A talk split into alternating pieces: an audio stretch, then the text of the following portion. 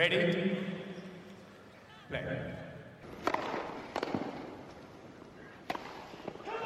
Merhabalar, Raket Servisi hoş geldiniz. Ben Gökalp. Ben Anıl merhaba. Evet, e, Amerika açıkta dördüncü turlar artık bitmek üzere. Birkaç kişi kaldı. E, çok kişi kalmadı. Çeyrek finalistler belli oldu. Bugün onların üzerinden konuşacağız ama sadece dörtte değil tabii. Üçüncü turda konuşuruz. Çünkü geçen sefer ikinci tur bitmek üzereydi. E, deyip bir giriş yapalım. Yani e, Gökalp olaylar olaylar. Dünya bir numarası kadınlarda değişti. Sabah Evet. gözlerimizi açtığımızda Sabalenka bir numaraydı ve bunu sağlayan kişi de en yakın arkadaşlarından biri turdaki Ostapenko'dan başkası değildi. E, dolayısıyla ben öyle biliyorum. Hani bölge olarak da yakınlar yani kültür olarak anlaşmamaları için çok bir sebep yok. Yani birinin bayrağı gözükmese de helal olsun. ama e, şey yani gerçekten büyük sürpriz Ostapenko'nun maçı alması. Ancak maçı izleyenler için maçı Şviyontek'in almasının sürpriz olacağı e, daha gerçekleşen bir e, durum olurdu. Çünkü yani öyle bir maçtı ki Gökalp. Kadınlardan direkt başladık istiyor e, istiyorsan ben böyle girdim lafa ama Tabii ki. e, yani hakikaten Şviyontek Masters turnuvalarındaki o e, hani Kokogov maçında konuştuğumuz forehand ve ikinci servis performansını devam ettirdi.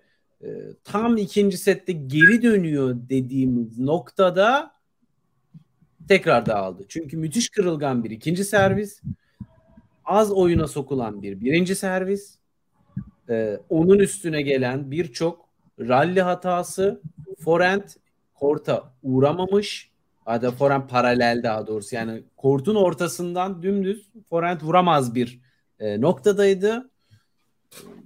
Bu da tabii ki sürpriz oldu ki bunu da işte şimdi tabloyu da açıyorsun e, podcast olarak dinleyer, dinleyenler için söyleyeyim.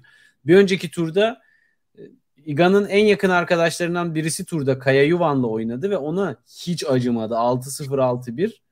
E, yani öyle bir performanstan sonra Çok ufak düzeltmek isterim. Turdaki en yakın arkadaşlarından birisi değil, hayattaki en yakın arkadaşım dedi. Bu Tamam, insana yani ben 6-0 yok seni düzeltmek için söylemiyorum. E, Iga Świątek'in arkadaş hayatıyla alakalı çok spesifik bir cümle verdi. Iga bize öyle şeyler söylemez. Onun için çok ilgi Evet. çekiciydi. 6-0 6-1 yenmesi inanılmaz bir şey. Twitter'da şöyle bir şey okudum. Keşke kullanıcıyı hatırlasaydım. Evet kız kardeşlik bunu gerektirir. Çünkü kardeşler çok rekabetçidirler gibi bir şey okudum. Ama Kaya'nın Yani- artık ahı mı kaldı bilmiyorum. Ya bir, bir bozulmuştur yani. Hani tamam maç senin bir bari biraz insanlık yap be bu nedir be diye böyle e, içinde ukde kalmış olabilir. E, fakat yani ben hani hazırlık turnuvalarında ki e, performanslarını çok kıstas almamaya çalışıyorum. Fakat burada Ostapenko karşısında aynı hatalar, aynı güvensiz ikinci servisler ve baya kötü baya kötü return performansı vardı. Yani ne Ostapenko'nun orta şeker ikinci servislerine böyle şey karşılık verebildi. Hani burada hep ikinci setin ikinci setten itibaren bahsediyorum. İlk sette çünkü maç 20 dakikaya bitecek gibiydi. Bir anda böyle bir odaklanma gitti. Çok büyük bir konsantrasyon düşüklüğü. Forehandlerdeki birçok hatasının sebebi de işte doğru adım almama, çok topun yakınında kalma filan. Birçok hatasını konsantrasyon eksikliğiyle genel olarak açıklayabilirim. Hani bunun sebebi nedir? Onu yani bir netlik kazandırmadı açıkçası. Genel olarak tam böyle toparlıyor dediğimiz noktada hele birkaç tane arka arka böyle mermi gibi geldi. Fakat o böyle bir sonra bir saman alevi gibi diye söndü. O yüzden de yani Ostapenko'ya tabii ki tebrikler. Fakat burada maçı kazanan Ostapenko'dan ziyade kaybeden Iga'ydı. Ee, ve böylelikle de iki numaraya düştü. Şviyontek'in bence zaten en büyük zaafı turda e, güç tenisi oynayan oyunculara karşı formda olmadığı günler. O zaman çok sürklase ediliyor. Biraz eziliyor. E, bugün de öyle bir gündü. Ya dün gece veya işte artık hangi saate göre evet. Ben biraz e, Ostapenko öveyim. Sen çünkü biraz Şviyontek ağırlıklı gittin. E, tabii ki dünya bir numarası olunca ve favori olunca hani Şviyontek üzerinden maçı okumak tabii ki çok mantıklı. Gel gör ki 3 maçları vardı şimdiye kadar. Üçünü de Ostapenko kazanmıştı. 4'te 4 yaptı. Yani şimdi Şviyontek'in bir Ostapenko problemi olduğu çok aşikar. Hani bunu da söylemek lazım. E, bundan da daha geniş bakacak olursak dümdüz oynayan oyunculara karşı hani böyle Sabalenka mesela bence bu tanıma girmiyor çok fazla. Ama daha çok Rybakina, Pegula e, ve Collins geçen sene Avustralya açıkta e, problemler yaşıyordu Iga. E, Ostapenko e, yine gününde bir e, Ostapenko izledik. E, iki maç önceki gibi e, maçta 80 basit hata yapmadı. Avanesyan'a karşı 80 basit hata yapıp kazanmıştı. Burada abartıyor. Artıdaydı.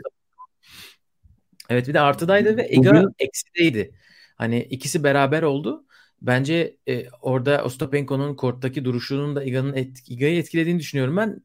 E, bir de evet. hani e, böyle bir dünya bir numarası gidecek mi gitmeyecek mi belki öyle bir şey de olabilir. Çünkü arada çok az puan farkı vardı. Hani işte Iga kazanmazsa Sabalenka'nın illa kazanması gerekiyor gibi bir denklem yoktu. Sabalenka bir yeah. tur daha iyi gittiği sürece dünya bir numarasına ulaşacaktı. Ee, ya o Ostapenko Ostapenko gibi oynadı ama kendisinin ortalamanın üstünde oynadı. E, Iga da senin söylediğin etmenlerden return'e parmak basmış. Hani ben return yapamadım istediğim gibi diyor. Ama ben 3. setteki performansını Iga'nın bayağıdır görmemiştim. Kortta yoktu. E, o da anlam verememiş. Neden böyle olduğunu bilmiyorum. Normalde maçlarda kötü oynarım ama e, kötü oynadığım anlar olur. O anlar maçların başında olur ve ben sonra yükselirim. Burada tam tersi oldu. Bunun sebebini bir anlamam gerekiyor. Tekrar maçı izlemem gerekiyor demiş basın toplantısında. Ee, hmm. Ama Ostapenko 4'te 4 yaptı. Yani hani onu onun bir seferlik bir şey olmadığını burada söyleyelim. Bence 3-0'lık karneye rağmen Şiviyontek favoriydi burada. Hiç Grand Slam'da oynamamışlardı. Yani bu ayrı bir atmosfer tabii ki. Ama Ostapenko zaten öyle bir konuştu ki basın toplantısında maçtan önce. Zaten Şiviyontek'le tabloda 127 kişi arasından en çok oynamak isteyen büyük ihtimalle Ostapenko'dur. Onun için e, hani o, o psikolojik faktör, o mental güç e, kendini gösterdi bence. Onlar çünkü olmazsa istediği kadar Şiviyontek hata yapsın. Çok kötü kötü oynaya oynaya alabilirdi. Geçen sene Amerika evet. açığı nasıl kazandığını şimdi tekrar düşününce inanılmaz bir tenis oynamamıştı. Fransa açıkta oynadığı evet. gibi oynamamıştı. Onun için yine kotarabilirdi belki. Bu sefer Ostapenko izin vermedi baskı tenisi gerçekten hani e, burada farkı yaratan nokta oldu. Yani buna da bu arada herkes çok cesaret edemiyor Iga'ya karşı. Çünkü şu kadar yani şu kadarcık bir alan bıraktığın zaman aslında geri gelmeye de müsait. Ama işte o temponun bir tık olsun düşürmedi Ostapenko. Hata yaptı, basit hatalar yaptı veya işte çift hatalar yaptı ama tempodan asla ödün vermedi ve Hani bu da Iga'ya maç sonuna kadar o inancı, momentumu ve odaklanmayı geri getirmeye engel oldu. Bence bu maçtan sonra ki bu maçtan ziyade dünya iki numarasına düşmesinden dolayı e, bir değişiklik olacak gibi hissediyorum ben Şiyontek'te. E, ve ben pozitif olacakmış gibi hayal ediyorum. Sanki bir e, o 75 hafta olmuş acayip bir e, seri e, bir numaraya çıkalı Iga Świątek. Hani sürekli kovalanıyordu. Ne zamandan beri? Böyle bir Mart evet. ayından, Nisan ayından beri o geçen senenin puanları düşmeye başladığından beri sürekli bir ensesinde Sabalenka'yı hissediyorduk şeyde sıralamada. Hani evet. tamam al şimdi ben artık hedef sensin moduna geçebilir. Çünkü herkes onu geçmeye, onu yenmeye çalışıyordu. Ya. Ee, onun için bence de bir şey var. Yani kesinlikle katılıyorum. Ee, Iga hani bu e, yenilmezlik serisi bittiğinde de bir rahatladı Wimbledon'da kaybettiğinde. Mesela sonrasında. Ee, ve üstelik şu da var. Yani Iga ilk setini kazandığı slam mücadelelerinde 2021'den beri maç kaybetmemiş. Yani ilk setini aldığında Ons Jabeur kaybetmiş en son 2021'de. Yine US Open ya da Avustralya Open'da yanlış olmasın. Ee, o zamandan beri bu kadar hani maça girdikten sonra alıp götüren bir e, oyun stiline sahipken ilk defa böyle öne geçtiği maçı kaybetti. Ya burada tabii ki bilmiyorum artık mental yorgunluk da olabilir Gökalp gerçekten. Çünkü e, yani evet.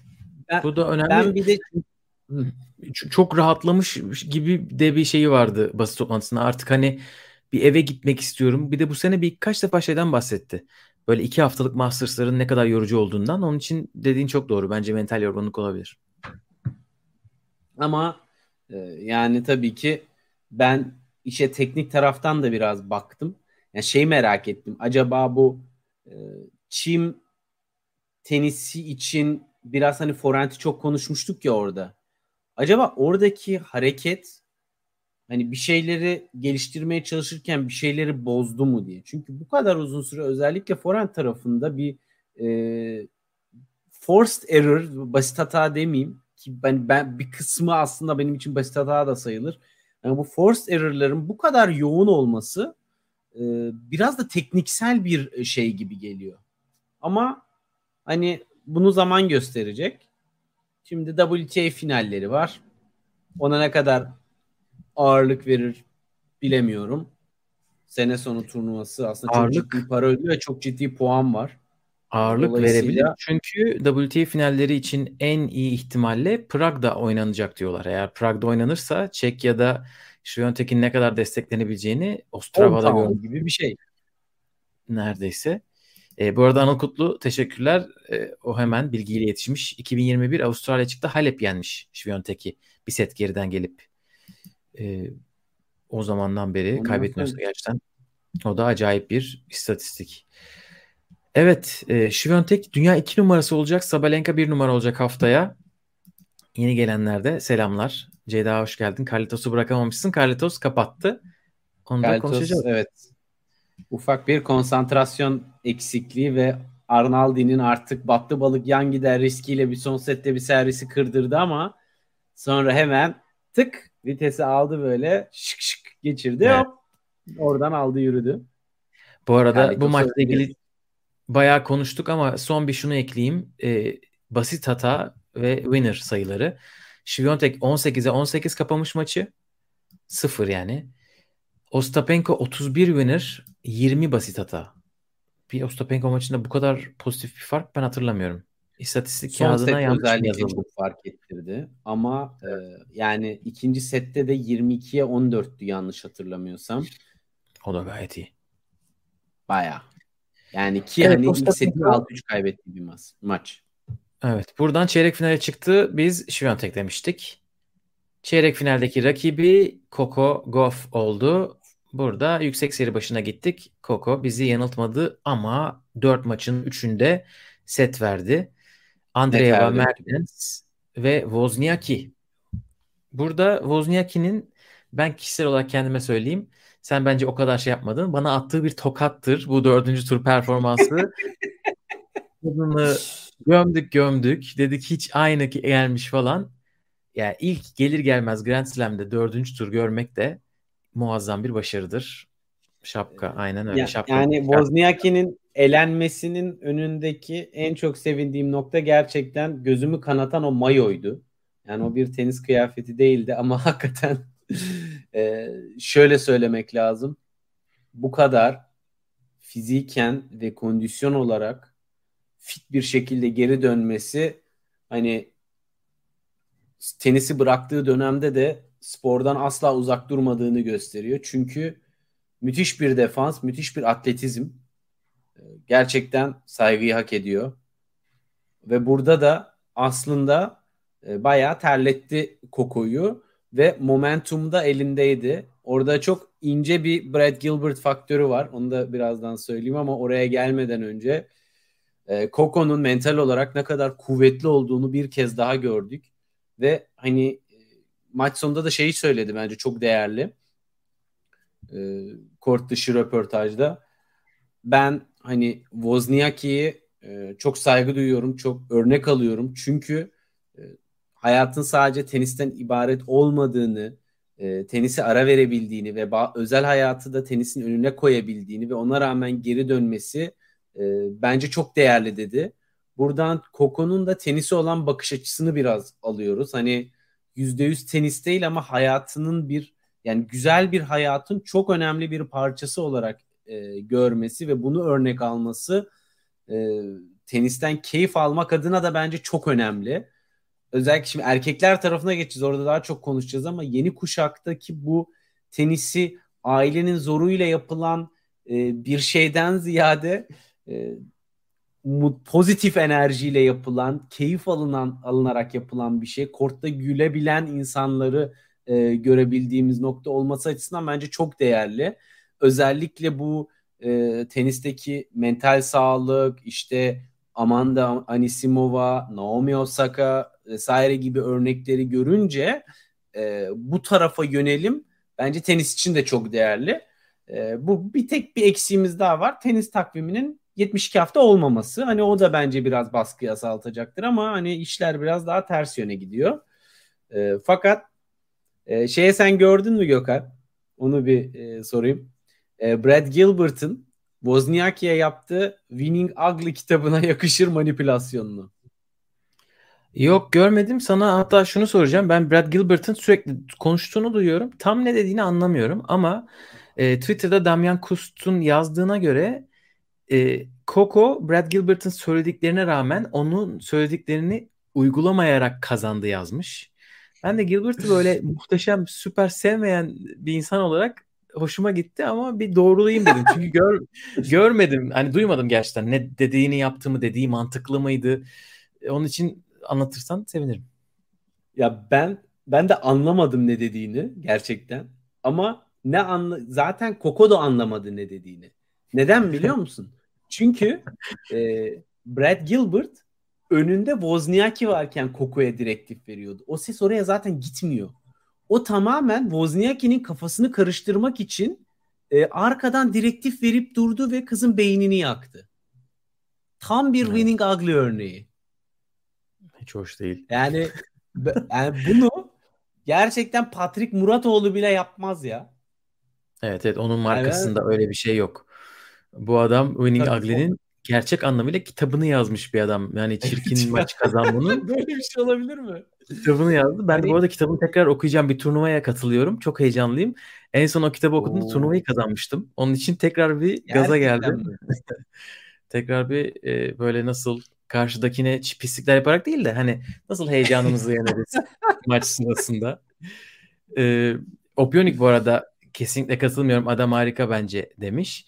Şöyle söyleyeyim adamın ben maç zekasına çok saygı duyuyorum tabii ki. Sadece Twitter kişiliği beni çok yordu son senelerde. Yoksa tenisle alakalı kısma hiçbir lafım yok.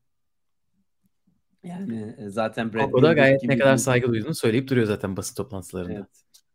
Yani işin orası tabii ki bir yana sevgili Opionik ama e, akıl oyunları deyince hani bir marka kendisi ve Hani bu bilmiyorum şeytanın aklına gelmez yani. Hani orada taktik ver, veremeyerek e, aslında oyuncusuna katkı sağlamak bilmiyorum hiç daha önce duyduğum bir şey değil.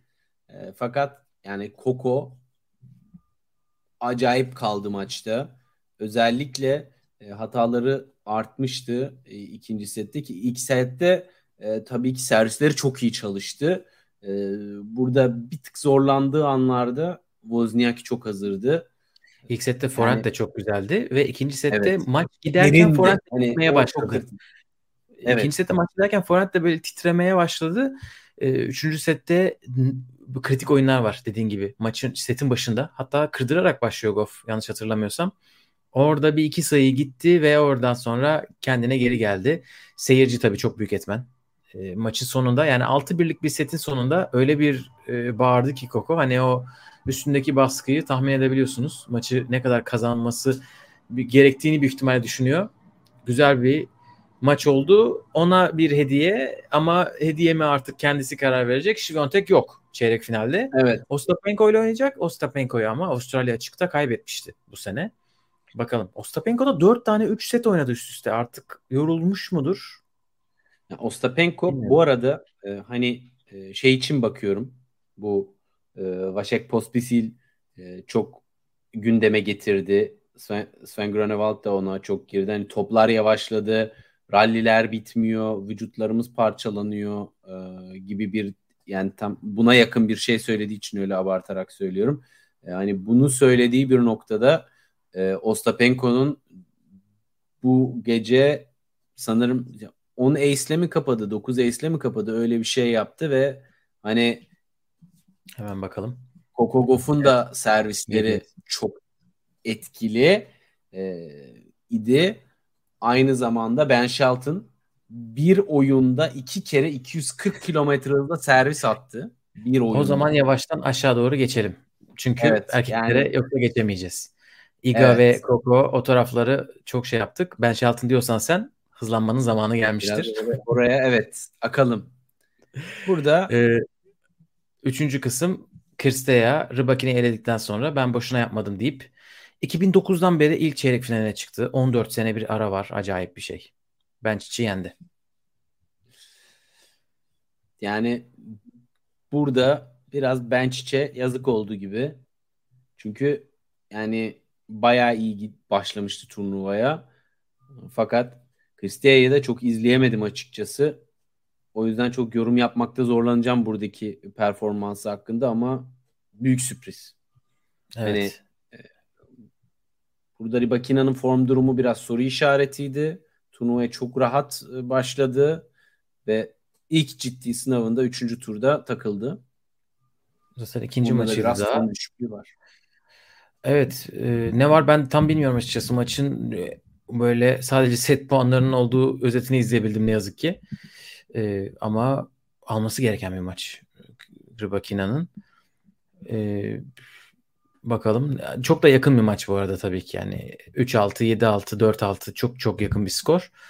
E, ama o büyük üçlü tam istediğimiz gibi gitmedi. Hani böyle her e, slam'de yarı finale çıkacak performans olmadı. Iga ile Rybakina gitti burada. E, ki bence Rybakina daha büyük sürpriz. Öyle düşünüyorum. Iga'ya kıyasla. E, Kristea'ya gitmesi. Tabii burada Kristea'nın Kristea'nın bu sene Amerika Amerika Birleşik Devletleri'nde neler yaptığını e, altın çizmek lazım. Indian Wells, Miami, orada e, Mukova'yı, Vondroshova'yı, Sabalenka'yı böyle isimleri geçmişti. Sonra yazın buraya gelirken de Aleksandrova'yı yendi. E, çok özgüvenli oynuyor bu sene burada. Thomas Johansson'la çalışıyorlar. Geçtiğimiz senenin sonundan beri olması lazım. E, belli ki bu işbirliği ona iyi geldi. E, ilk çeyrek final 14 seneden beri ve toplamda zaten ikinci. Onun çeyrek finaldeki rakibi de Carolina Muhova olacak. Muhova burada, burada üzmedi. Aynen. Haklı çıkardı tahminleri. Wang Xinyu bayağı direndi maçta. Çok servis kırıldı. Ee, çok güzel ralliler oynandı. Ben bu maçın ilk iki setini izledim. Her türlü slice drop. Her şey oynandı. Çok zaten Muhova maçında ne kadar oynanabilirse e, Çinli de karşılık verince iyice böyle tadından yenmeyecek bir hale geldi çeyrek finalde. Muhova gerçekten istikrarını ve performansının e, bu sezon Avrupa'dan itibaren sürpriz olmadığını e, her zeminde gösteriyor artık ve her turnuvada gösteriyor. Yani illaki nereye katılırsa katılsın hani e, büyük bir yani kaybettiği maçları da çok zor kaybediyor. Yani öyle düşmüyor. Dolayısıyla yani Çek ten, Çekya tenisinde gerçekten şu anda e, ön plana çıkıyor ve oyunuyla turda bence müthiş bir fark yarattı. Yani o WT'deki o e, bir anda herkes işte Big Four dedi. E, işte biraz orada Ons, Rybakina, Sabalenka, Iga derken bir de Muhova girdi oraya e, evet. istikrarıyla. hani e, eskiden ATP için ne diyorsak artık WTA için onu diyoruz. Ama e, yani Mukova'nın da bu oyun çeşitliliği e, bence çok önemli bir gelişim. Çünkü yani yeni nesil tenisçilerden gördüğümüz bu e, tarzı hani e, kendisinde de görüyoruz ve aslında hani 27 yaşında olduğu için de çok da o jenerasyondan değil daha baseline tenisinin ekolünün devam ettiği süreçteydi. Ama işte orada ilerleyen o tecrübe kazandığı dönemde ilave silahlar katarak gerçekten turda Ama bence o şey öyleydi gibi aklımda kalmış. Sadece sakatlık olduğu için onu bir sezonda tam izleyemedik. Yani Mukova deyince benim aklıma hep e, bileğinin böyle ne kadar kuvvetli ol işte e, slice'lar, drop'lar öyle şeyler geliyor. E, ama arka arkaya hiç izleyememiştik. Bu sene 4 Grand Slam'i de oynadı Allah'a şükür. Tabii tam yükseleceği dönem pandemi vardı doğru diyorsun. Yani orada bir iki senelik bir kayıp var, sakatlık var. Evet yani tam işte Avustralya'da yarı final yapıyor sonra bir şey geliyor sakatlık geliyor ertesi sene. Bu sene ikinci tur final birinci tur diye gidiyor. Bakalım sırada ne olacak? Ee, Opionik sizce Muhova kötü oynadı mı demiş. Ee, bence kötü değildi. Ee, hatta Wang iyiydi diye de yorum var. Biraz rakibiyle alakalı ama düştüğü oyunlar oldu. Yani çok servis kırdırdı maçta. Ee, ama rakibiyle alakalı gibi geliyor bana. Top yavaş çünkü Gökalp. Çok basit bunun açıklaması. Pospisil'e sor. Top yavaş. Hep servis kırılıyor. E, kadınlar bu arada toptan çok memnunlar. E, sonunda Amerika açıkta erkeklerin oynadığı topa geçildi. Ash Barty'nin evet. senelerce şikayet ettiği top. İlk Onun defa hatta, sanırım değil mi? Aynı e, bu sene ilk defa aynı top oynanıyor. E, hatta Barty geri dönecek mi diye espriler de vardı Twitter'da. bu toptan dolayı Amerika açığı alamıyordu diye. Ama henüz öyle bir şey olacağını sanmıyoruz. Neden olmasın? Çocuğunu yapan geri dönüyor. Helal olsun Wozniacki. Bir defa ya daha. Bir de ya Eş Parti'nin yaşı nedir ya? Üç kere daha geri döner. Hatta evet, Sabalenka da demiş. Şey yapar. Bana umut verdi çocuk yapıp geri dönmem. Arina bir dur daha yeni bir numara olacaksın. İstediğini yap da biraz daha izleyelim be. Alt Market kısımda. Vondroshova bugün maçını kazandı ama sonra böyle soyunma odasında Jim'de e, Stritsova onu böyle şey yapıyordu. Teselli ediyordu. E, dirseğini tuta tuta kazandı bu maçı ara sıra. Öyle sürekli düşün öyle değil de yani gayet rallileri de iyi oynadı aslında. Ama maçtan sonra dirseğinde buz vardı. E, çeyrek finalde olacak mı merak ediyorum. Beni en etkileyen skor izlemedim ama Aleksandrova'ya 6-2 6-1 ile geçmesi kendisinden beklemiyormuş. Wimbledon'dan sonra üstünde çok baskı vardı. Onun için çok mutluyum diyor. Öbür tarafta Peyton Stearns de var tabii. O gerçeği de söylemek lazım. Acayip bir WTA senesi başlangıcı. Ondan da. Yani Peyton Stearns gerçekten yani bence çok büyük bir momentumla geliyor. Ee, yani Amerikalıların kadın tenisçi havuzunun ne kadar geniş olduğunu da bir kez daha gösteriyor. Yani burada çünkü hani ilk finalini zaten bu yani geldi tura ve e, hani zaten 2021-2002'de böyle tura başlar gibi oldu. Bu sene tak gitti e, toprakta bir de hani o kadar yüksek rakımda gitti WTA e, finali oynadı Kolombiya'da. Hani orada finalde Tatiana Marina'ya Maria'ya yenildi ama e, orada toprakta başlayan momentum her turnuva devam etti. Yani artık e, gerçekten Tabii. Bu sene ilk senesi daha. Büyük bir istikrarla devam ediyor yani. Ya bundan önce hiç oyunu. Tam, ben hayranlıkla seyrediyorum. Bütün ya bu, bundan önce hiç tam sezon oynamamıştı. E, kolej tenisi oynadığı için yanlış hatırlamıyorsam geçen evet. senenin NCAA şampiyonu. E, bu sene de Fiona Crowley'di o. Elemeden ana tabloya çıktı diye hatırlıyorum. Yani şampiyonları çıkıyor kolejden gelenler. E, evet bu sene böyle başladı. İlk yüzde bitirmekmiş hedefi seneyi. Canlı sıralamada 44 numarada kendisi şu anda. Acayip yani tam manasıyla Daniel Collins'in yolundan devam ediyor diyebiliriz. Ee, çünkü o da hani kolej tenisinden gelmişti ve Jennifer Brady çok artık örnekleri çoğalmaya başladı. Evet. Bir, bir sene yani bir sene önce e, WTA'de esamesi okunmuyordu. Bir anda pat diye giriyor. Gerçekten kolej tenis sistemi de bayağı da sağlıklı bir sistem ya. Yani bu evet, evet. bayağı iyi bir sistem. Acayip Ve onun için iyi bir sistem. Burada e, ben maçlar oynanıyor yani. Ve seviye de e, bayağı maçlarını takip ederken eski bizim gençlerde milli tenisçilerimizden Atakan Gezer de sen de biliyorsun geçen sene Roland Garros'ta beraberdik. O da e, İpek'in e, İpek'i desteklemeye gelmişti ve e, Division 3 yani kolej tenisinde 3. ligde bir okulun asistan koçluğunu yapıyor. Hı hı. Öyle bir anlatıyor ki ya o kadar fazla okul ve o kadar fazla takım var ki ben o havuzu hayal edemiyorum. Çünkü ben bir ligde atıyorum 10 takım vardır diye düşünüyordum. 50 60 70 takım varmış sadece bir ligde. Bunun 3. division'ındalar. Ee, yani t- tabii ki neden çıkmasın? Değil mi? O kadar rekabetin olduğu yerde e, Amerikalılara erkeklerde değineceğiz. Orada o havuzu biraz daha açarız. Dağılmayalım. Evet. Dediğin gibi yoksa erkeklere Kolej tenisi deyince bütün asıl gerçek bilgiyi aldığımız sevgili Banu Başaran da yorumlara yazmış. Hemen ekleyelim. 100 bin dolar bursla başlamış seneye Stearns. Collins de aynı burs almıştı. Teşekkür ederiz. Evet, Anıl istiyorsan devam edelim. Buradan devam edelim. Kimle oynayacak? Madison Keys'le oynayacak. Benim bütün Jessica Pegula artık bu sene rankingini neyse onu yapar tahminimi yerle bir eden ve üst üste ikinci Grand Slam çeyrek finaline yükselen Madison Keys. Ama Madison Keys de gerçekten yani durdu durdu burada acayip ne Amerika'da ben şaşırdım açıkçası. Çünkü yani Cincinnati'de Eliza Mertens'le olan maçını izlemiştim. Zaten tek maçıydı. Yani hani çok oynamaya gelmiş gibi de e, değildi. E, zaten Master şeyde de Kanada'da da oynamadı.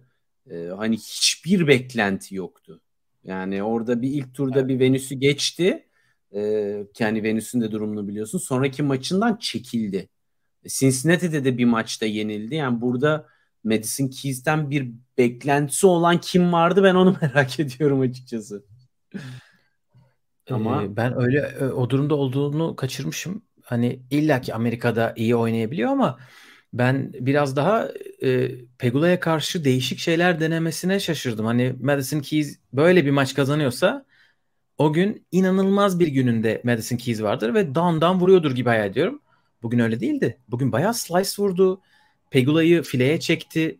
Hani böyle e, oyun kurdu. Hani hiç Madison Keys'den alışık olmadığım bir şey. Bunu e, böyle eleştirmek için söylemiyorum ama o servis ve o forehand işleyince zaten karşısında durabilen çok olmuyordu. Sıkıntı şu evet. ki iki set boyunca arka arkaya çok işlemeyebiliyor. Bugün o şaşırttı. E, Pegula'nın da çok böyle varlık gösteremediğini söylemek lazım.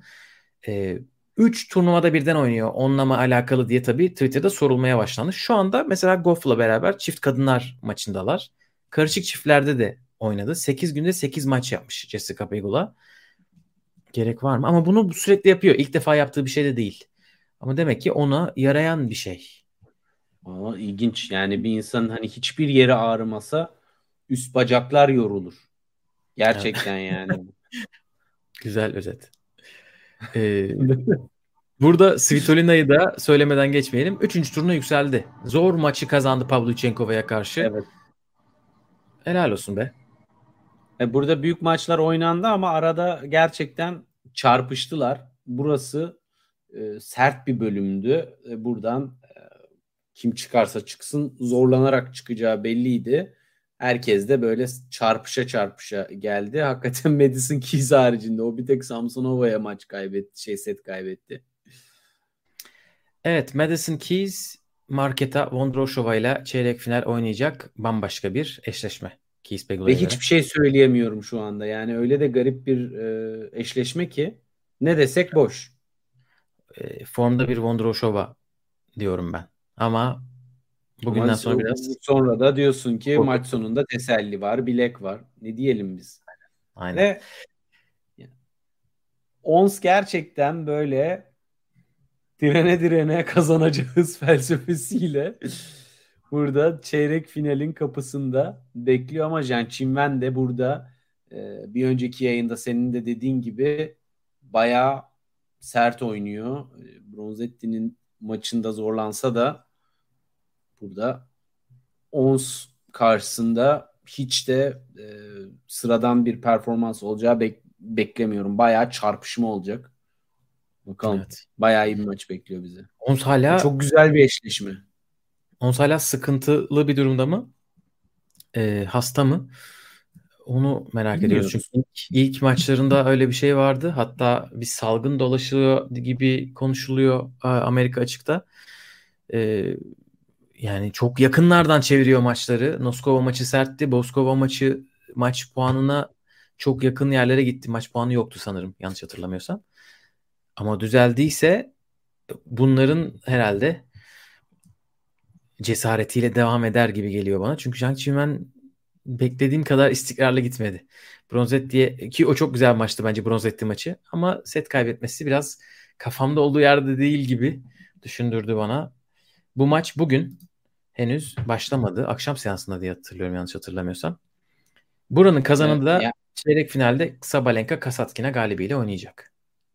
Bu arada evet takvimde de şu anda akşam seansındaki maç sayısı da bir azaldı. Gerçekten şeyler turlar gittikçe şu anda geceye erkeklerde de gündüz birer maç var. Yani bir evet, Deminör'le evet. Medvedev oynayacak. Bir de Zhang Qinwen'le Onshaber oynayacak. En azından evet, böyle yani bu aşamada maçları takip etmemiz kolaylaşıyor. Allah razı olsun. evet. kadar. Evet. Burada evet, yeni dünya Muhammed bir numarası. Bu arada hastalığı devam konuşurken burnu tıkalıya geliyor sesi demiş. Artık buna o kadar dikkat ediyoruz ki bugün yorum dinliyorum. Andrea Petkovic'in burnu tıkalı mı diye düşünmeye başladım. Artık kafayı taktık buna. evet gelelim son kısma. Kasatkina Sabalenka oynayacaklar. Dördüncü turda. Sabalenka oyun falan kaybetmiyor neredeyse. Sabalenka e, şeyle raketle gelmemiş turnuvaya balyozla gelmiş Gökhan öyle bir tempo önde alıyor. İnanılmaz reaksiyonlar. E, topu yükselirken yakalıyor çok fazla. Yani neredeyse Agassi'nin bir adım Agassi'nin durduğu yerin bir adım içerisinde duruyor çoğunlukla. Özellikle ikinci servislerde hiç acımıyor. Rakiplere nefes aldırmıyor şu ana kadar. E, tabii ki burada biraz şeyin de etkisi var. Eşleşmenin. E, fakat Kasatkina'nın oralardan çıkıp burada yine dördüncü tura gelmesine ben şok. Evet. E, şok mu? Ken'in ben beklemiyordum belki, bu kadar. Yani rakiplerden dolayı ama Ken'in evet Ken'in onu götürebilirdi. Yoksa Minen ve Parks bence Kasatkina'ya göre ama Sabalenka'dan çok sanmıyorum set falan alabilsin. Sabalenka o eşleşmeyi evet. sever. Onu yer bitirir gibi düşünüyorum. Bu arada çok Tabii. önde bekliyor dediğin falan için Sneak Attack by Arina Saba oluyor direkt. Bunu bu düşünülmemişim daha önceden. Bunu hemen Arina'ya iletelim. Adında var. Onun için önde beklemen Sabah. lazım. evet değil mi? Sabah. Çok Aynen. Iyi. Buradan e, o zaman majestelerine, ekselanslarına. Selam, selam olsun. Özledik. Erkeklere geçelim istersen. O da hayatını yaşıyor. Ah. geçelim. Erkeklerde de çok hikaye var ya. Evet. evet. Carlitos. Tıkansa da Evans'a karşı hafif yola devam. Olabilir. İki de çok eğlenceli maçlar oynuyor. Evans da Arnaldi de acayip sayılar. İtalyanlar Carlitos'la zaten bir de böyle yaş grubunda olanlar eğlenmeye geldik diye oynuyorlar sanırım. Fransa açıkta Cobolli'yi hatırlıyor musun? İlk iki seti kaybettikten sonra bir coşmuştu. Evet. Bugün Arnaldi de öyle sayılar oynadılar ki. Helal. Yani zaten Arnaldi'nin hani battı balık yan gider diye oynadı ama az daha tutturuyordu. O kadar çok e, close call'la sayı şey sayıyı kaçırdı ki yani e, bir yerde hani ufak bir şans faktörü olsa hani Ostapenko'nun bir tane 40-40'da hangi oyun olduğunu unuttum. Çok ittire kaktıra bir return yapıyor ve orada top fileden sekiyor, öne düşüyor e, avantajı yakalıyor oradan da Şviyontek jortluyor ve e, break'i yakalıyor. Hani o kad o öyle bir şans faktörü Arnaldi'de olsaydı biraz daha o üçüncü sette soğuk terler dökülebilirdi. Ama Alcaraz çok pozitif ve hani arkadaşlar oturmaya mı geldik tadında bir modda sürekli maçta. Yani bilmiyorum ben anlamıyorum. Ciddi baktığı zaman bile hani bir gerginlik, bir stres hissedemiyorum. E, bayağı Bugün sanki daha az keyifliydi gibi. Yine mutluluğunu gösteriyor da Evans maçında e, bayağı gösteri maçı oynuyor havasındaydı. Sol bacağı bayağı sarılı. Bir tedirgin oldun mu? Ben bir Allah dedim. Yüzde yüz yani, olsun lütfen herkes. Herkes hazır olsun. Grand Slam'deyiz. Moduna geçti. Evet değil mi? Yani biz tabii Alcaraz'ın stretch folyoyla e, kolunda çıktığı maçları da bildiğimiz için şeyi de merak ediyor insan. Abi böyle bir şeylerde bir, bir sürü bir sarılıydı kolu. Bulurum resmini sana. Kesin vardır yani o bir, bir 3 4 3 turnuva 2 turnuva falan üst üste öyle oynadı o. Aman Allah. Ama neyden yaptım. dolayı o bir sa- sa- sarılıydı? Ve şeffaf bir sargıydı. Hani o yüzden değişikti. Ee, Fakat... Bundan sonraki maç daha da yoracak çünkü büyük bir sınav onu bekliyor. Henüz rakibi belli değil ama fark etmez. Yani Sinner, Alexander Zverev galibiyle oynayacak. Bu ikilinin maçları 4 maç yapmışlar. Üçünü Zverev kazanmış. Zverev Siner'le oynamayı seviyor. Bu sefer nasıl olur sence? Zor soru. Zverev çok iyi geliyor. Oyun olarak. insan olarak iyi olmasa da oyun olarak çok iyi geliyor. Yani Dimitrov'la oynadıkları maçın ilk iki seti acayip bir seviye.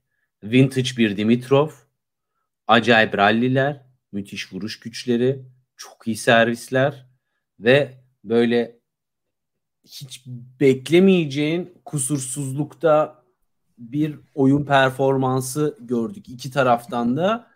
E, fakat sonrasında hakikaten Dimitrov'un pili bitti. Yani Dimitrov'un pili bitti. Resmen şey dedim ya biz mi nazar değdirdik bu adama? Yani o kadar atletizmini övdük Murray maçında. Hani bu adama her şey olur da yorulmaz dedik ve adam yoruldu. Orada yoruldu. Ki ilk setteki tiebreak'teki oyunu böyle o 3 numaraya yükseldiği zamanlardaki oyun gibiydi. O inanılmaz bir seviyeydi. Böyle bir maçtan hem mental olarak hem oyunda kalma hata sayısını az tutma konusunda Zverev'in çıkması çok büyük bir şey. Ki Altmaier maçında da benzer bir durum vardı. Ee, orada gerçekten sadece bir ufak bir sekanstaki konsantrasyon kaybıyla bir anda set gitti. Da biraz dalga geçti orada. De bu arada Dimitrov'un set puanları vardı yanlış hatırlamıyorsam. iki tane olması tabii, tabii, lazım. iki set puanlık vardı. İki set puanını kaçırdı ve hatta birinde ikinci servisi neydi Zverev'in? Bayağı alabileceği bir e, setti yani. O, tiebreak ikinci setin tiebreak çok sert geçti zaten. Ama orada evet, 9-8'de e, bir anda iyi bir returnle hatayı yaptırdı Dimitrov'a ve kapadı gitti. Ondan sonra zaten Dimitrov dükkanı kapadı gitti. Evet, Ama ondan sonra iki oyun almış Dimitrov. Zverev bayağı formda. Zaten turnuva öncesinde de konuşuyorduk. Ee, iyi geliyor. Yükselerek geliyor oyunu. Ee, Siner'e karşı da biraz mental olarak üstünlüğü var. Evet. Ama ustalara saygı kuşağında Wawrinka'ya da bize yine burada izlettiği inanılmaz keyifli tenis ve hani savaşçı ruhu için e, teşekkürümüzü sunalım. Siner'den de set almayı başardı. Echeverry maçı maç inanılmaz. Muhteşemdi ve maçın sonunda bir 4-5 dakika seyirciye tezahürat yaptırdı. Artık o, o iş yani tadını tam çıkarıyor. Bu arada e, biz onun yazdığı de, böyle o yazıdan dolayı hani bu sene büyük ihtimalle son senesi olacak falan diye speküle ediyorduk. Yorumladık. Ama e, basın toplantısında şey demiş. Direkt şey diye bir soru soruluyor işte yaşından dolayı taktik değiştiriyor musun? Daha kısa puanlar oynamaya çalışıyor musun? hayır diyor fiziğime güvendiğim için aynen eskisi gibi oynuyorum. Yani taktiği oyuncuya göre değiştiriyorum. Acele etmiyorum diyor. Bir e, bence o oynadığı son e, turnuvalar onu heyecanlandırmıştır. Andy Murray'den farklı bir yerde mesela. Andy Murray biraz daha soru işaretleriyle ayrılmış ama o daha evet. heyecanlı ki Siner'e bir set alarak kaybetmek gayet iyi bir sonuç. E, ben Siner'in iyi geldiğini düşünüyorum e, ilk iki turdaki rakipleri öyle kolay rakipler değildi. Hanfman'da, Sonego'da Grand Slam'lerde can yakabilecek, set alabilecek isimler. Üstüne evet. Wawrinka'ya karşı da fena oynamadı Siner. Ee, en son Zverev'le maçlarını, Grand Slam maçını iki sene önce Amerika açıkta yapmışlar. O zamandan beri Siner de değişti. Değişik bir takımı var. Bence en önemlisi geçen sene Amerika açığı yaşadı. Hani Alcaraz'a maç puanından kaybettiği bir çeyrek final var. Bunları düşünerek ben Siner diyorum. Head to head'lerine rağmen. Bilmiyorum ne olacak. Yani e, şimdi ben nedense hala Zverev diyorum. Çünkü Siner'de e,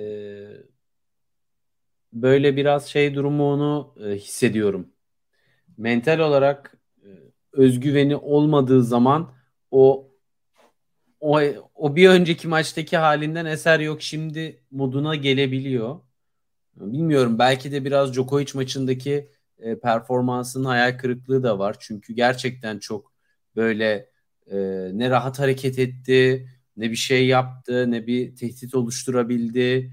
Hani burada da öyle bir şey olabilir mi diye düşünüyorum. Özellikle de Zverev'in hem moment şey e, head to head mental üstünlüğü hem de form durumunu düşündüğüm zaman burada bir kötü sürpriz yapabilir. Çünkü herkes tabii Alcaraz Sinner eşleşmesini dört gözle bekliyor. Ee, o tabii ki yine patlamış mısırlık bir maç. Çünkü yani Djokovic Alcaraz eşleşmesi nasıl böyle tenis zevkini zirveye çıkarıyorsa aslında Sinner Alcaraz eşleşmesi de aynı şekilde oyun tipleri açısından. Fakat yani ben işinin zor olduğunu düşünüyorum açıkçası Sinner'in. Evet. Bu maç bugünün akşam seansında ikinci maç. Kasatkina Sabalenka maçı bitince oynanacak. Yani Türkiye saatiyle artık 4-5 gibi başlayabilir. Sabaha devam edebilir. Uzun bir maç olursa erken kalkan son setleri kaçırmaz. O zaman Anıl home office yani. Gayet mantıklı. İnelim ikinci kısma. Burada Medvedev Deminor maçı oynanacak dördüncü turda. Yakın zamanda oynamışlardı. Son yayında konuştuğumuz gibi ve Deminor kazanmıştı o maçı. Deminor e, Medvedev hemen bir onu sıfırlamak isteyecektir. E, iki maç sonra şu anda oynanan e, Draper Rublev maçından iki maç sonra oynayacaklar. E, Medvedev de bir şeyler yaşıyor. Yine bir kendi kendine bir kendi kendine demeyeyim de bir New York dramalarına girmeye başlamış. Sebastian Baez maçının son setinde 5-2 geriden gelip 7-6 kazanmış set kaybetmeden. E, seyirci nasıldı diye soruyorlar. Seyirci herkes çok iyi. Birinci servis ile ikinci servis arası bağırmayanlar olarak bağıranlar hariç. Hiç. Hele bir adam vardı ki onun eşine e, Allah sabır versin herhalde uykusunda bile vamo vamo vamo diye bağıracak. Demek ha, herhalde bir Baez taraftarı. Herhalde bir Baez taraftarı sinirlerine basmış. Daniel'in ama kendisi de karşılığını veriyor çatır çutur. Deminör'le oynayacak. Deminör'ün yani, skorlarına ne diyorsun son iki maçtır? Harry ve Wu Yibing maçlarında. 6-1, 6-2, 6-1, 6-1, 6-3, 6-2.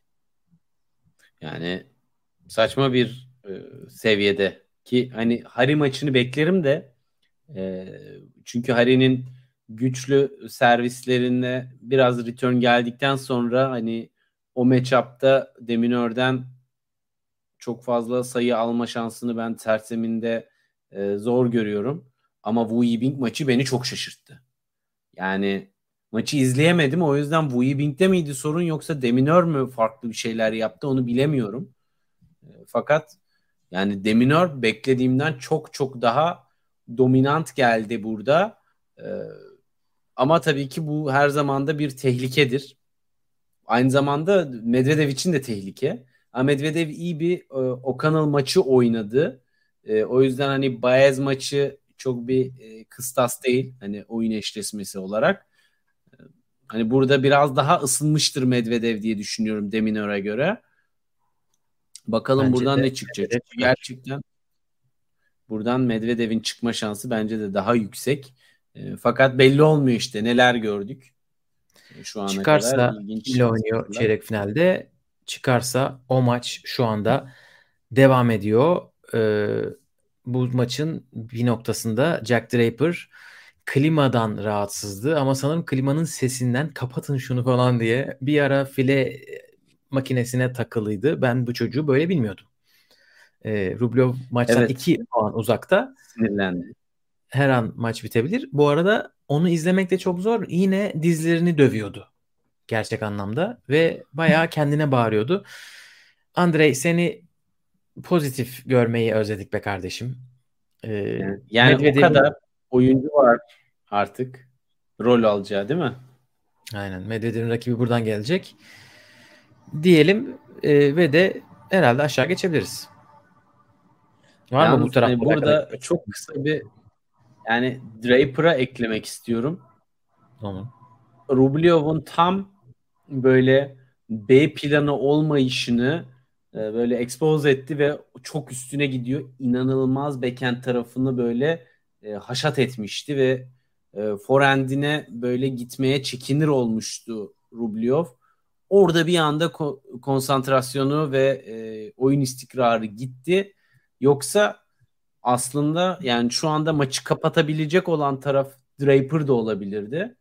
Ama işte e, Rublev de o bir break'i yakaladı mı servis artı forehand ile bir daha ardına bakmıyor. E, bu da hani yıllardır Rublev'in oyunu aynı. Hani iki sene izleme aynı şeyleri izliyorsun geri. O da biraz aslında benim nazarımda Rublev'e biraz eksi olarak yazıyor oyununa katmadığı şeyler olarak. Fakat bakalım e, bu maç artık e, çok yakın. Evet bir maç puanı daha kaçırdı e, Evet, ben de bekledim sen lafını İyi. bitirene kadar biter mi diye ama evet, yok. Ben de o lafı uzattım ama kaçırdı. evet. Gelelim alt tarafa. Burada Tiafo Hijikata'yı 6-4 6-1 6-4 geçti ve de çeyrek finale yükseldi. Manarino maçı var bir böyle zorlandığı. Onun dışında rahat bir kura nispeten. E, rahat maçlar. Çok. Hijikata'ya buradan tebrikler. E, Fucovic'i 1-2-1 geçti. Ondan sonra da Zhang Zhizhen maçını bir set kaybederek geçti sadece. O da bir kolej tenis oyuncusuymuş. Hatta kolejinde olaylar olmuş bu hafta. E, onun için böyle kafası biraz dağılmış. Geçen sene Nadal'dan set almıştı hatırlarsan ilk turda.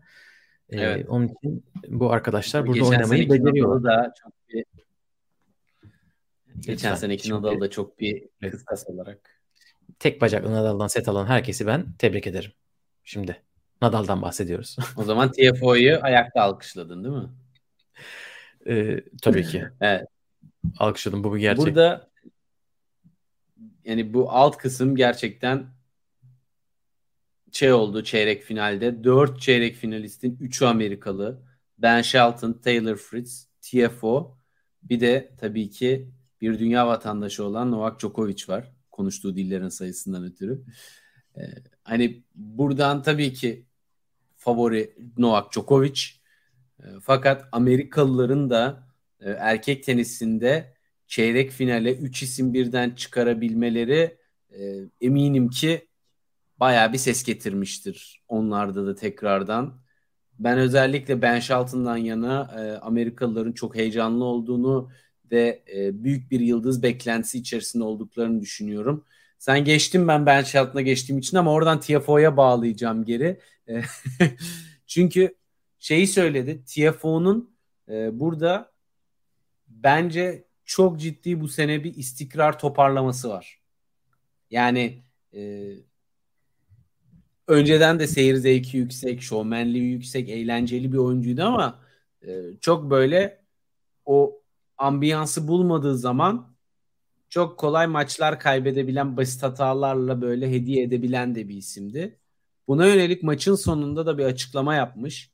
Özellikle e, benzer yaş gruplarındaki e, arkadaşların Masters kazanması, işte büyük maçları kazanmasının vesaire onu ne kadar motive ettiğini ve benim oynadığım kişi onu yenebiliyorsa, bunları başarabiliyorsa ben de başarırım, başarmalıyım diye bir itici güç olduğunu, bu işte İtalyanların iki sene önce o bir yaptığı sıçramayı e, o grup halinde Çekinato'nun açtığı yoldan e, burada da e, tekrar Amerikalıların birbirlerini kamçılayarak yukarıya çıkardığını e, biraz bahsetti. Ve hani bunun tabii son örneği e, Ben Shelton oldu ama burada tabii e, Fritz, Tommy Paul e, acayip işler yapıyorlar. ama beni hakikaten aralarında bir tek Ben Shelton heyecanlandırıyor. Öyle söyleyeyim Gökhan. İniyorum. İn. Senin de İniyorum. yorumlarını alayım. E. TFO'ya dair yapacağım bir şey yok. Benim yorum yok. Çünkü yani çok rahat bir taraftı, kısımdı. Evet. Burada Davidovic Fokina sağ olsun ekrana sığmamış kura. Ben Shelton buradan çıkmayı başardı. Çok heyecanlı. kardeşim. Evet. Yani açıkçası Ben Shelton'la alakalı şöyle konuşuyoruz. Hype çocuk falan diye. Gerçekten geçen yazdan beri, geçen Amerika yazından beri inanılmaz sosyal medya desteği var. Ve turların hani kendi menajeri yapsa falan onları demiyorum. ATP ve Tenis TV ve Amerika Açık bayağı Ben Shelton pompalıyor. Buna rağmen bence vaatleri karşılayacak gibi duruyor şu anda. Ee, bugün babasının çıktığı bir podcast'i dinledim. Ee, babası uzun süre kolej e, tenisi koçluğu yapmış. Zaten önce de kendisi de e, tenisçi. Wimbledon'da dördüncü turu var Amerika'da. Hatta bir anısını anlatmış. E, en böyle iyi Amerika açık anınız diye soruyorlar. E, Jimmy Connors'la maç yapmaya giderken ya da o turnuva sırasında Arthur Ashe durdurup ona tavsiye vermiş. E, hani öyle bir aileden geliyor. E, çok böyle düzgün bir ekipler gibi. E, Coco Gauff'la aynı menajeri paylaşıyorlarmış mesela. Federer'le öyle bir linkleri var. E, etrafında süper bir şey var gibi. Anturaj böyle bir çok iyi bir takım varmış gibi. Ben Shelton'ın. Şimdiden o her şey hazırlanmış. Zaten bunu Wimbledon'da da konuşmuştuk hatırlıyor musun? İki hafta ev kiralamışlar. Çocuğun böyle her imkanı süper yapılıyor. E, kolej tenisi oynamasının ne kadar onu iyi yönde etkilediğinden bahsediyorlar. Çünkü diyor tenisçiler çok egoistler ama diyor ben hani takımda oynamayı çok sevdim. Babası da diyor öyle tenisçiler çok fazla evden eğitim yaparlar. Her istedikleri olur. Şu sınavı şu saatte yapayım. Biraz okulda burnu sürtüldü onun için memnunum. Hani insanların dediklerini dinleme kası gelişti. Şimdi ona bir şey söylediğimiz zaman yapıyor modunda. E, o da zaten kolej koçluğunu bırakıp çocuğunun koçluğunu yapıyor şu anda ama başka senin hani en başta söylediğin kötü örneklerin tam tersi bir örnek var aile dinamiği olarak. Bunlarla beraber e, teknik çok iyi şeyler vaat ediyor. Ama şey hep, hepimiz görüyoruzdur herhalde. Nedir o? Daha o şey yapılacak. E, o e, toprak, o kil daha döşeniyor yani. Hani İlleniyor çok- yani daha bir. Aynen daha şek- tam şeklinden çok uzakta. O servisin nele- nelere gittiği belli ama çift hatalarla başladı mesela Tommy Paul maçına. O backhand çok Evet. sallanıyordu. Senenin başında bu turnuva çok iyi gözüküyor. Ee, şu heyecanla e, izliyorum ben de. Tommy Paul'u böyle rahat geçmesini beklemiyordum. Tommy Paul bence kötü oynadı. Kendi basit hata ortalamasının çok üstünde basit hata yaptı. Biraz ilk seti kaybettikten sonra sanırım o hayal kırıklığı Çünkü 4-0 puanları vardı ilk sette. Ama yine de Ben Shelton'dan bir şey götürmez. TFO maçı herhalde turnuvanın maçı olacaktır gibi düşünüyorum ben. TFO Shelton maçı. Bence Ali öz, yani özellikle Amerikalılar tabii ki böyle bayağı kitleneceklerdir.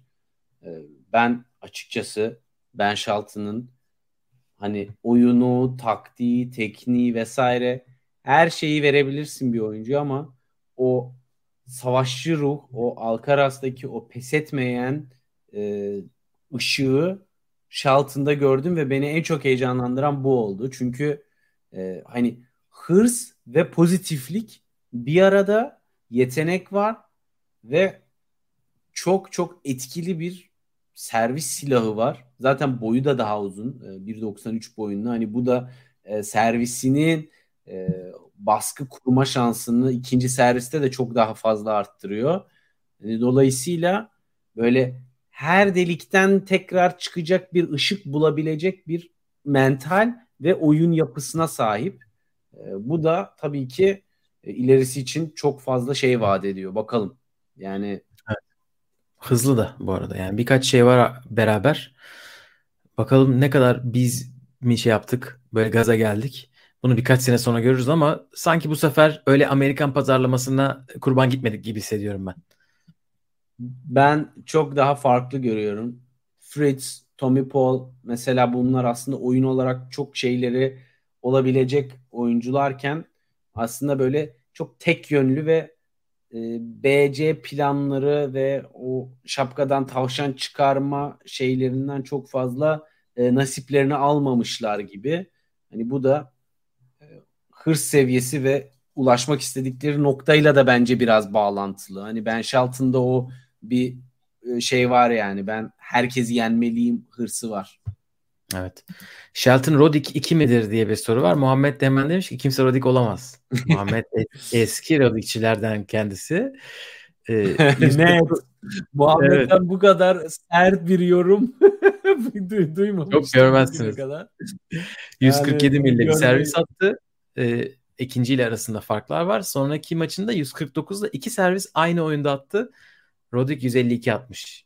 Onu bir yapsın evet. ondan sonra ondan sonra konuşuruz. Ama US Open'da bunu yapan yani US Open tarihinin en hızlı servisini aynı oyunda iki kere attı. Yani bu da evet. e, yine iyi. Yine sağlam bir şey yani. Evet o zaman gelelim en son çeyrek finale. Burada Taylor Fritz set kaybetmeden gençleri geçe geçe son iki turda Menchik ve Stricker'i geçe geçe yükseldi. Stricker'e karşı ilk defa servisini kırdırmış. Yani o kadar rahat geldi ilk turlarda. E, dördüncü çeyrek finaldeki rakibi tabii ki Novak Djokovic olacak ama Djokovic'e geçmeden önce burayla alakalı söylemek istediğin bir şeyler var mı? Yani Stricker evet, bence zaten e, demiş ki Stricker bir tık fitness yapıp adam gibi savunma yaparsa fena bir şey olur. Ama çocuk bayağı besili zor demiş. ee, gerçekten biraz Stricker'in... biraz bir de yapısı da gerçekten tam bir yok, e, yok. İsviçre dağındaki tosuncuk. Yok, yok. Çikolatayı biraz daha kesse güzel olur. Bence de öyle Wawrinka şeyi değil. Hani kalın karınlığı değil. Yani bu, bu çocukta biraz yol var. Fitness bu, için. çocuk sev- ya bari o zaman tavsiye verelim. Sütlü çikolatadan bitlere geçerse şeker oranı daha az. Orada biraz daha e, Şimdi, e, riski azaltabiliriz. Bir İsviçreli'ye çikolata tavsiyesi vermek de ne bileyim. bu da benim cahil cesaretimin seviyesini gösteriyor sanırım. Ama e, bu arada çikolata bir... konusunda kendime güvenirim. Gerçekten yani o konuda devam e, ediyor. Biraz tutkum yüksektir. İsviçreli olmasam da bir İsviçrelinin ortalama 7 senelik çikolata miktarının üstündeyim. Onu söyleyeyim.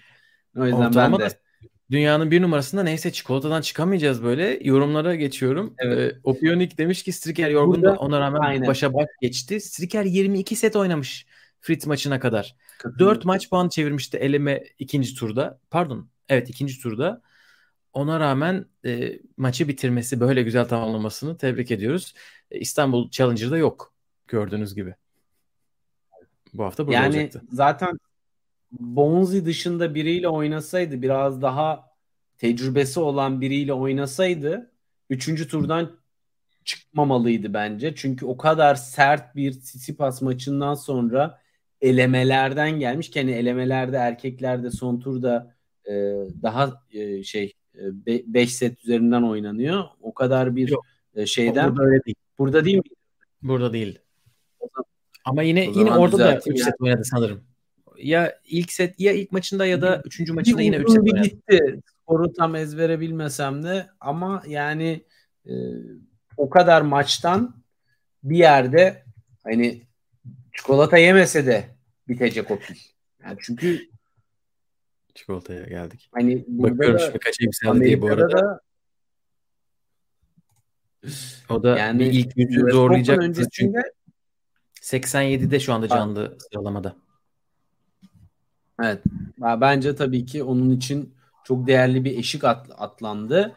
Ee, ve hani takım olarak da bence tamam bu turnuvadan alacağımızı aldık kafasındalardı. Ee, röportajda da antrenörüyle bayağı e, geyik yaptılar. Alman televizyonunda konuşuyorlardı. Hani burada çok fazla böyle işin artık relax e, olması da belki biraz onu ileriye de taşıdı. Bonzi maçında çünkü o stresten biraz kurtuldu ama e, Fritz maçına pilinin bitmesi son derece normaldi. İstiyorsan Fakat aşağı geçelim sonra da... geliyor. Ee, evet e, Djokovic-Fritz eşleşmesini bu tarafı konuştuktan sonra istiyorsan konuşalım. Çünkü Djokovic'in 2-0'dan döndürdüğü bir maç var. Son yayından beri konuşmadığımız. Sonra da Borna Goyo'yu geçti 3 sette. Borna Goyo da helal olsun. Yavaş yavaş da olsa e, geldi. Burada elemeden dördüncü tur gören bir başka isim. İki sene önce mi Davis Cup'ta acayip galibiyetler almıştı hatırlıyor musun? Böyle 2-3 inanılmaz maç kazanmıştı. O zaman 250 numara falanken O zamandan beri çok yoktu derken işte böyle bir patlama bir, bir iki hafta yetiyor. O da Veseli, McDonald ve Deliyen. Çok iyi bir kurayı McDonald dışında değerlendirmiş ve de Djokovic'ten 7-5-6-4'lük ikinci, üçüncü setler saygı duyulacak setlerdir. Cere maçıyla ile alakalı konuşalım istersen. Yani Cere maçıyla maçın sonundan başlayayım. E, Djokovic maç sonunda demiş ki e, tabii ki bir sırf e, yakın bir arkadaşıma karşı oynayınca bir e, gevşek başladım. Sonra onun Macar olduğunu düşündüm ve e, ondan sonra zaten çok oyun göstermedim gibi bir açıklamada bulunmuş. Bunu demiş mi gerçekten? Evet. Böyle bir geyik e, yani tabii bunu ciddi söylediğini düşünmüyorum kesinlikle. Bu arada ben bunu gerçekten düşündüm. Hani acaba Cere ile o kadar yakın değiller mi dedim Macar olduğu için gibi düşünmüştüm. Bir de Jared çok daha değişik bir karakter ya çok daha sessiz gözüküyor. E, şeye kıyasla işte Lajovic, Troitski, Kecmanovic onlara kıyasla biraz daha değişik bir havası var. Ama. Djokovic ben hiçbir böyle zor maçında bu kadar dramasız bir Djokovic görmemiştim. Bence o Cere'ye olan saygısından gibi düşündüm. Hiç böyle kendi kampına o kadar aşırı ben kendi kampına hiç bir defa bile bağırdığını hatırlamıyorum. Belki bir defa varmıştır. Hiç hatırlamıyorum. Valla ben de denk gelmedim. Hani maç gece oynandığı için gündüz böyle biraz hani tamamını izledim ama biraz atlaya atlaya izledim. Ee, şöyle söyleyeyim. Aslında o kadar da kötü denmeyecek bir Djokovic varken kortta bana e, biraz konsantrasyonu ve maçı gerçekten odaklanmasında biraz eksiklik vardı. Ee, biraz sanki böyle maçları çok rahat kazanmanın bir gevşekliği de olmuş olabilir. Veya biraz hakikaten böyle bir o adrenalini kendine mi pompalamak isterken ayarı biraz kaçırdı. Çünkü çok rahat gelince de böyle bir maçta tıkanıp hani kurası çünkü gerçekten e, herhalde son 4-5 turnuvadır önüne gelen en kolay kura. Çok rahat. Hani burada bir maçta iki set kaybetme kaybedecek desen Djokovic hayatta yani bütün paramı yatırırım. imkansız derim. Ee, öyle bir kura. Ama e, o odaklanmadan sonra bir anda bir aldı sazı eline zaten. Temposu zaten yükseldi. Tekrardan o Wimbledon'daki gibi bir iki adım önde bekledi. E, kortun içine girdi. Agresif oyununu e, tekrar sahaya yansıdı ve e, bir anda sürklase etti. Fakat önemli evet. olan şu ilk setlerde Cere de rallilerde çok iyi direnç gösterip e, kolay sayı vermedi Djokovic'e. Hani burada yine o şey konusu çıkıyor ortaya. Önce bacaklarını alır Djokovic sonra maçı. E, biraz öyle bir durum da olmuş olabilir. Çünkü Cere setleri alırken aslında biraz hani Djokovic'in özellikle set başlarındaki konsantrasyon kaybıyla kırdırdığı servislerin de e, etkisi var. Fakat ya ben o kadar Djokovic'e cömert olamayacağım açıkçası. Cere ilk iki sette bence muazzam oynadı. Hele uzun sayıları çocuk öyle bir oynamış ki yani Djokovic mi oynuyor diyorsunuz. Ha şöyle Djokovic bence ofansta 3. vitesteydi. Defansta 4'teydi ilk setlerde. Sonra ikisi birer vites yükseliyor tabii ki. Yani Djokovic yapmayacak da kim yapacak? Ama Cere 3. sette yoktu gibi bir şey. 4. setle 5'te daha daha iyi oynuyor. 4. set 6-1, 3. set 6-1 bambaşka performanslar. Ee, ama ilk iki sette Ceren'in performansı bence orada o senin dediğin olmuştur. Alcaraz'ın Fransa açıkta o kramp geçirdiği maçta işte hmm. seti kazandım ama kazanmak buna mal oldu gibi düşüncesi. Yani ben iki seti bu kadar zor kaz- benim maksimum bu artık. Bunu devam ettirebilir miyim? Orada Djokovic'in sen tuvalet molasına gittiğini biliyorsun ki kendisine o konuşmayı yapmış yine. Evet doğru söylüyorum. Gerçekten konuşma yaptım. Aynada karşıma kendimi şey yapıp diyor. Ee, sonra zaten 3. set 6-1 gidince bence o şey de gitmiştir. İnanç da gitmiştir. İnanç. Bence zaten inanç 6-4 6-4'ten sonra da yoktur. Ee, Djokovic'e karşı çok zor bir şey. Ee, ama Djokovic'in bambaşka bir seviye defansa geçtiğini ve e, atakta da bir vites arttırdığını söyle ben öyle okudum açıkçası maçı. Son set yani bütün set, setlerde set başı break'i aldı ve rölantide gitti setler. Evet yani zaten maçı na- nasıl olur istiyorsan bir onu konuşalım. Var mı Fritz'ten bir set falan beklentin? Tabii ki var. Ee, burada Fritz e, zaten e, Djokovic'i e, zorlayabilecek hani form olarak iyi olduğu bir zamanda Djokovic'i çok köşeye sıkıştırma şansı yüksek bir isim. Çünkü özellikle servis istikrarını koruduğu setlerde hani artı birleriyle e, çok fazla böyle nefes aldırmadan oyunlarını hızlı bitirme potansiyeline sahip ve e, Djokovic'e biraz ters gelen bir servis stili var. Çok düz. Hani o returnlerinin e, etkinliğini biraz kırpan e, bir servis stili var. E, dolayısıyla gününde bir Fritz diyeyim yine o senin dediğin gibi oraya bağlayayım. Gününde bir Fritz e, Djokovic'in canını ciddi şekilde sıkabilir. Çünkü çok ralliye girme hevesi de olmayabilir. Yani sayıları hızlı bitirebilir.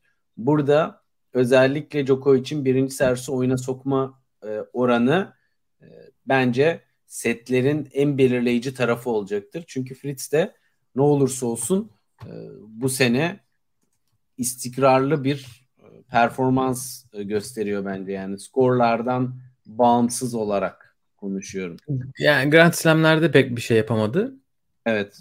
E, ben açıkçası Fritz'e hiç şans vermiyorum. E, şey olarak set set kazanma falan da olarak sanmıyorum Gerçekten. bir şey yapabileceğini. E, ha yani seyircinin desteğini alıp bir tiebreak'e götürür. Ama tiebreak'i kazanacağını falan da sanmıyorum. Hani bu mesela Tiafo, Shelton, Tommy Paul bunlar hakkında bu kadar düşünmüyorum ama Fritz'te bence o şey yok. Herhalde Djokovic'le önceden yaptığı maçlar, sakat Nadal'ı bitirememesi Wimbledon'da o maçlar kafamda benim çok yer etti. Ee, hani winner değil diyorsun yani ruh olarak. Winner olabilir. Olur. Yani neden olmasın ileride ama bence tenisinde ya da böyle korttaki davranışlarından çok bir değişiklik görmüyorum geçen seneye kıyasla. Onun için 3 setlik bir Djokovic galibiyeti gibi geliyor bana. Çok merak ediyorum maç sonu nasıl olacak ve bu yorumlar nasıl gözükecek. O zaman Shelton Djokovic maçı hayırlı olsun diyoruz. Ee, ben buradan... Tiafo. Evet. Tiafo Djokovic. Benim tahminim. Yarı final tahminim. Bunlar hep tahmin. Ama gerçekler Bunlar hep tahmin. Öbür tarafta da ana haber bülteninde. Burayı söyledik. Öbür tarafı da hemen söyleyeyim. En kolaya gideceğim. Alcaraz Medvedev. Öbür tarafta tahminim.